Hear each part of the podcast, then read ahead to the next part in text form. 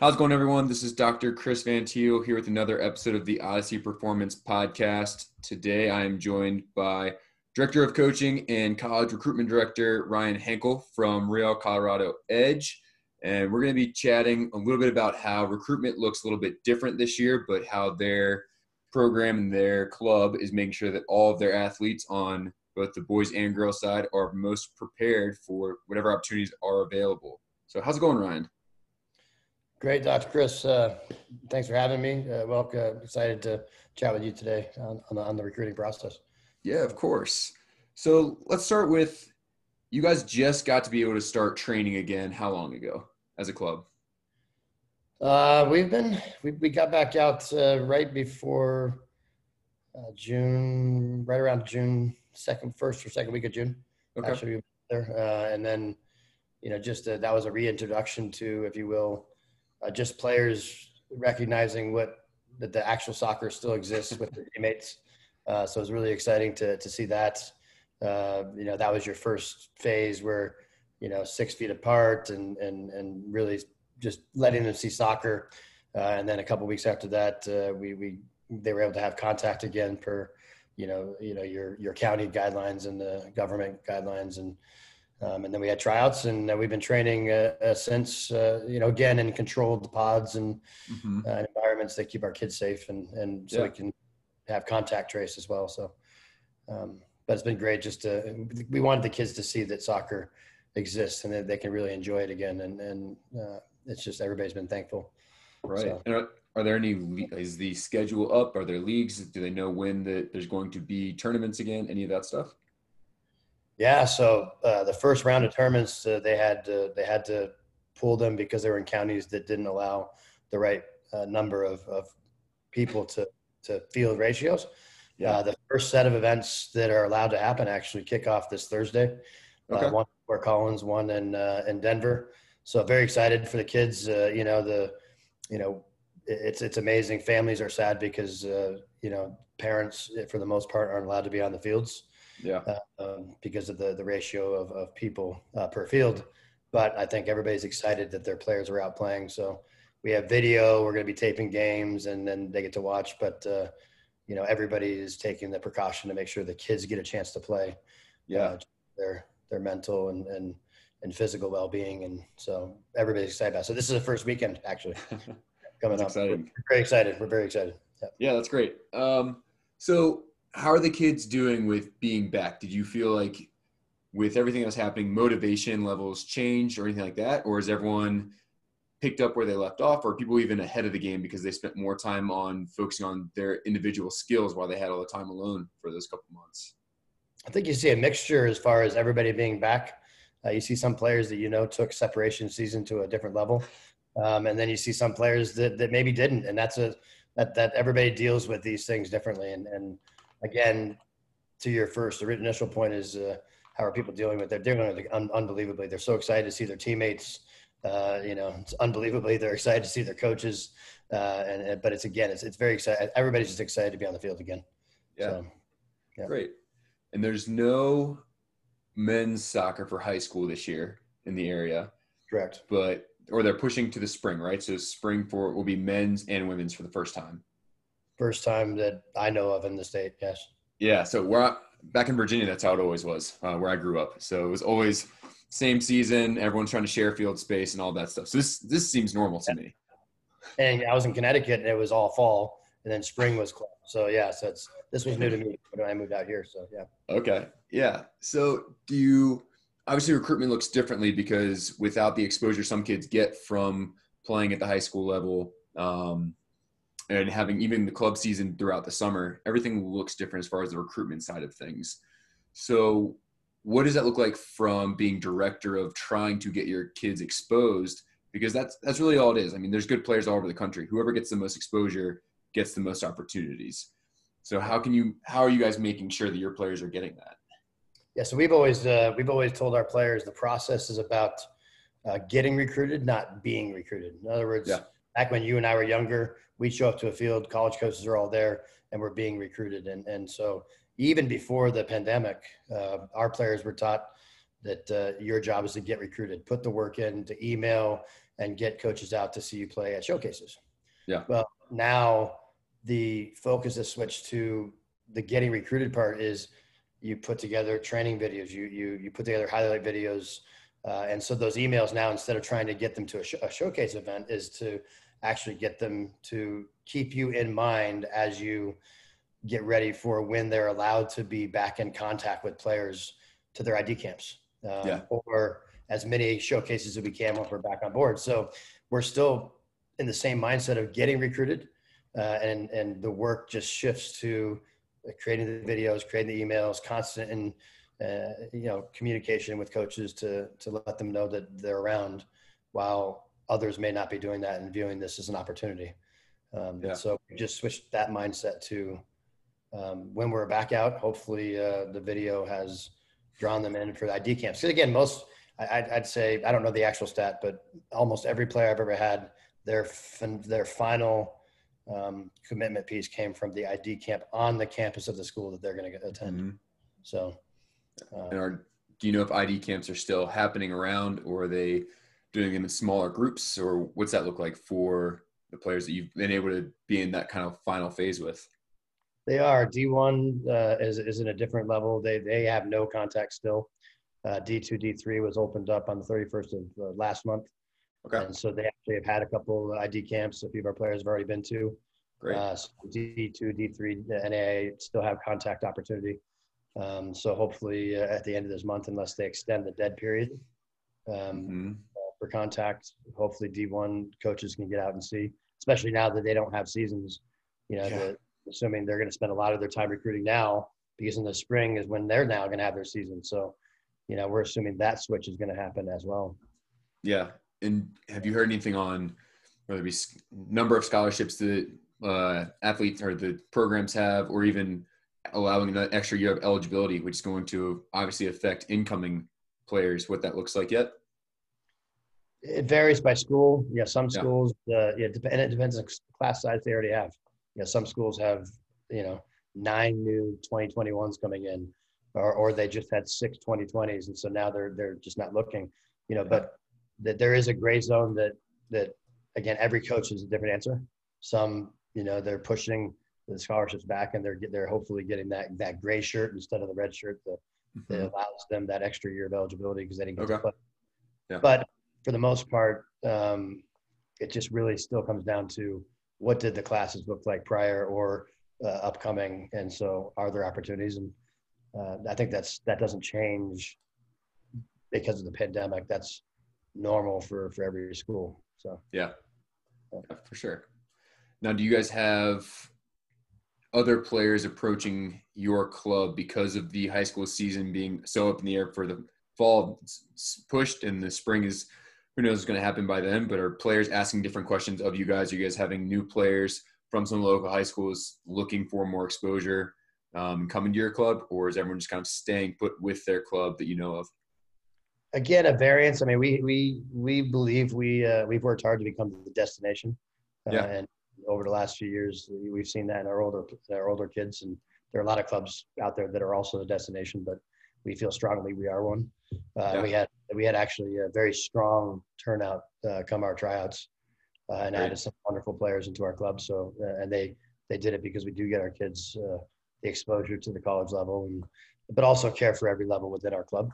Right. Um, and we see players getting committed at all levels, not just in, in our top level teams, but our second and third level teams, and we're proud of that. Uh, so every level of college, um, and then because of the high school boys being uh, moved to spring uh, Yeah. for for that, you know, we just had our kick rounds, and they're starting to build teams, and there's an incredible interest in those teams as well. Uh, and so we're very, I mean, so it, because we become the destination, you know, as far as uh, caring for players and, and getting them exposure and, and making Yeah. sure every player is home. We, we, we've seen actually an influx in players in those ages. So That's great. That's great. So you have you are doing director of coaching for U11 through U19. How many teams does each age group, age group have with your club? As you'd expect, uh, you know, a large number at your younger ages, you know, five, Yeah. six, depending. Uh, you know, again, we're a, we're a smaller local town uh, versus some of the bigger clubs that that service, you know, Denver Metro or Yeah. or places. But you know, five, six, you know, teams at the younger ages, and then you know, as you get to the high school age, you you know, three or four teams would be a good number in age group, and and usually four would be a, a number that we would very be proud of, and three is mm-hmm. your general. Um, but uh, we we're we're proud that that changed from when I first came to the club, uh, and and most of us did that. It changed from where you'd come in and there might be one or two teams, yeah. boys and girls, and so now wow. you know we see a pretty strong number, uh, and the teams are competitive, and the players are all getting their opportunities to be recruited, which is or to get recruited, not be recruited. But um, so it's been yeah. good, really good. And so, do you think the tournaments that do start to pick up and what's allowed is going to be more focused on like competitive teams, or do you think there's going to still be playing opportunities for some of the teams that are players that are good, but they just want to play kind of through their way through high school and then call it there and aren't necessarily looking for all that exposure? That's the beauty of, of all the teams. Uh, yeah. We have, and you know, and we have one, we have a couple teams in our team in our club that are very special. We have players that are already committed to, for example, your local DU, which is a, a very strong uh, D1 program for women and men, um, and we we have commitments there. Uh, just as an example, mm-hmm. um, in that same team, you have players that they just want this unbelievable club experience. They want to yeah. travel the country and play the best of the best, win some regional titles, some national titles, and then they want to go uh, and matriculate at a university and, and have a great experience that way. And and so we don't there there really isn't a difference for us as a club. And okay, cool. I, I, don't think there is for the players either. So yeah, awesome, yeah. Awesome. Are there going to be any look? When you say there's a tournament in Denver this weekend and in Fort Collins this weekend, are you guys going to be hosting anything up there um, at your home fields? Yeah. So last weekend we actually just had an inner club uh, scrimmage series where we again monitored very closely. Had to yeah. You know, spread all over the place to make sure that uh, you know we had the right player to to to pod ratio, if you will, and yeah. Um, so we did that last week. It was, it was fantastic. You know, parents were able to come out and see their kiddos play. You know, obviously following all the the guidelines of the county and the town, and yeah. But that was just so great. It was we were on the fields from 8 a.m. until 6 p.m. each each day, Saturday, Sunday, and every one of our teams was out there just having having a good time playing. And so that was the first one. Um, we've had some other clubs come in and, and we've we've played them again under the guidelines here, and uh, yeah. some of our teams have also gone out of club and gone and played in other counties. Okay. Uh, so so we've we've it hasn't been par for the course, but it's been uh, kids have been playing soccer and uh, it, we're getting used to the new world, right? So yeah, it was actually good. So I actually drove past the fields and I yeah, there's a ton of people out there, but everyone was very spaced out and it was kind of this. It was great to see something going on again because even just for people passing by, it looked like a normal Saturday in the summer um, when I drove past at least. It was kind of a, oh, there's, here's a giant park and there's soccer teams on every single field. But yeah, just watching, seeing the parents kind of like dotted around all the different areas and some just sitting on top of their cars. Um, it was, it was good to see again, everyone out there for sure. Yeah, I'm sure for their mental health. And yeah.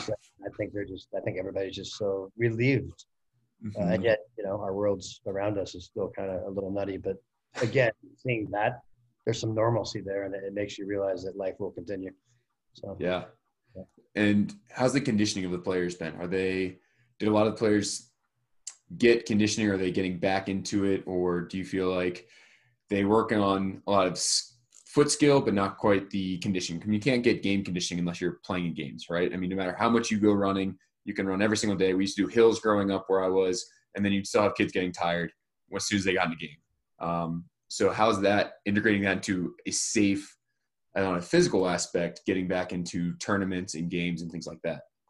Yeah, that's a great question. It, again, some players look like they've been running marathons for the last five months, and some players look like maybe uh, they they have not been doing the same same thing maybe on a treadmill, you know, walking. But uh, again, it, it, it, all joking aside, yeah. there is always a, an amazing amount of effort to bring these kids back into to game mm-hmm. fitness, and it's it's being careful. You can't just jump in and play three games in a weekend like you used to. And uh, right, yeah.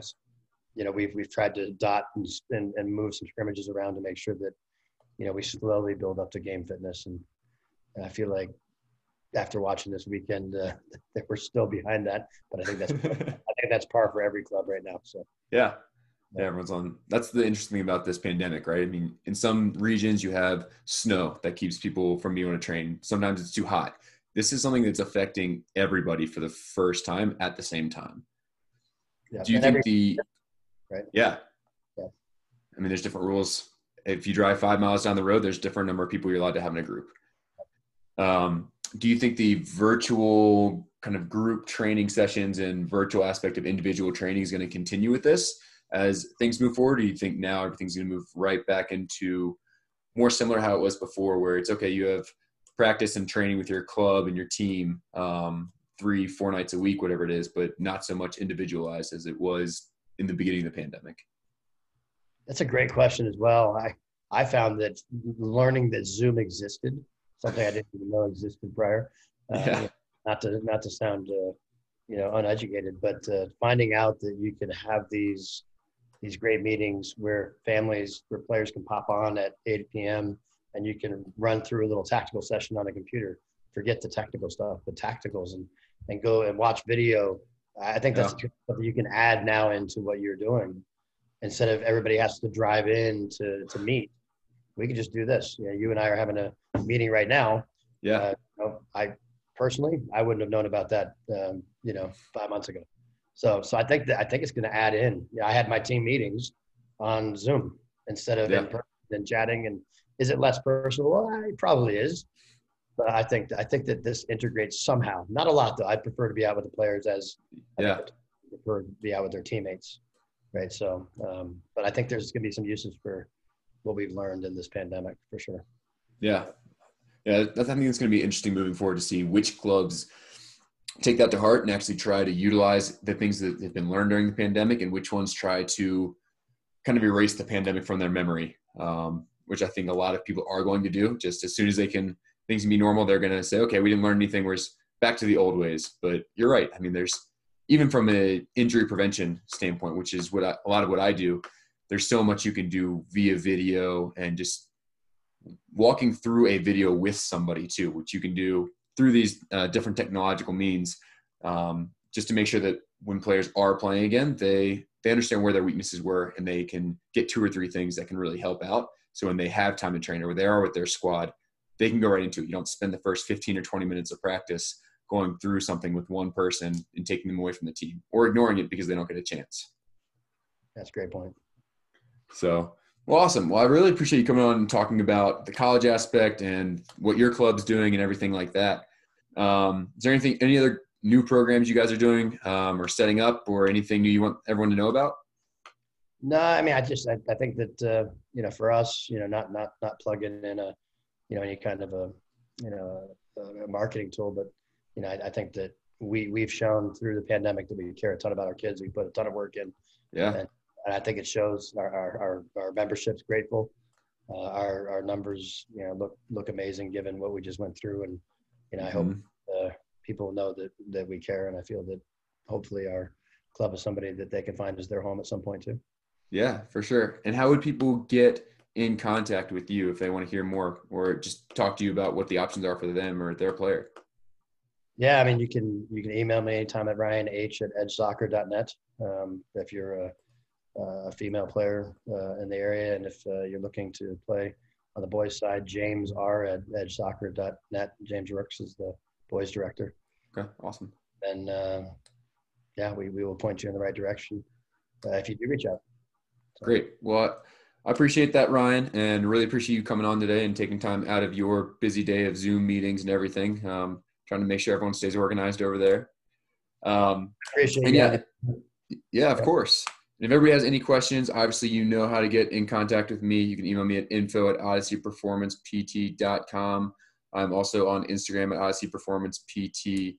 And until next time, guys.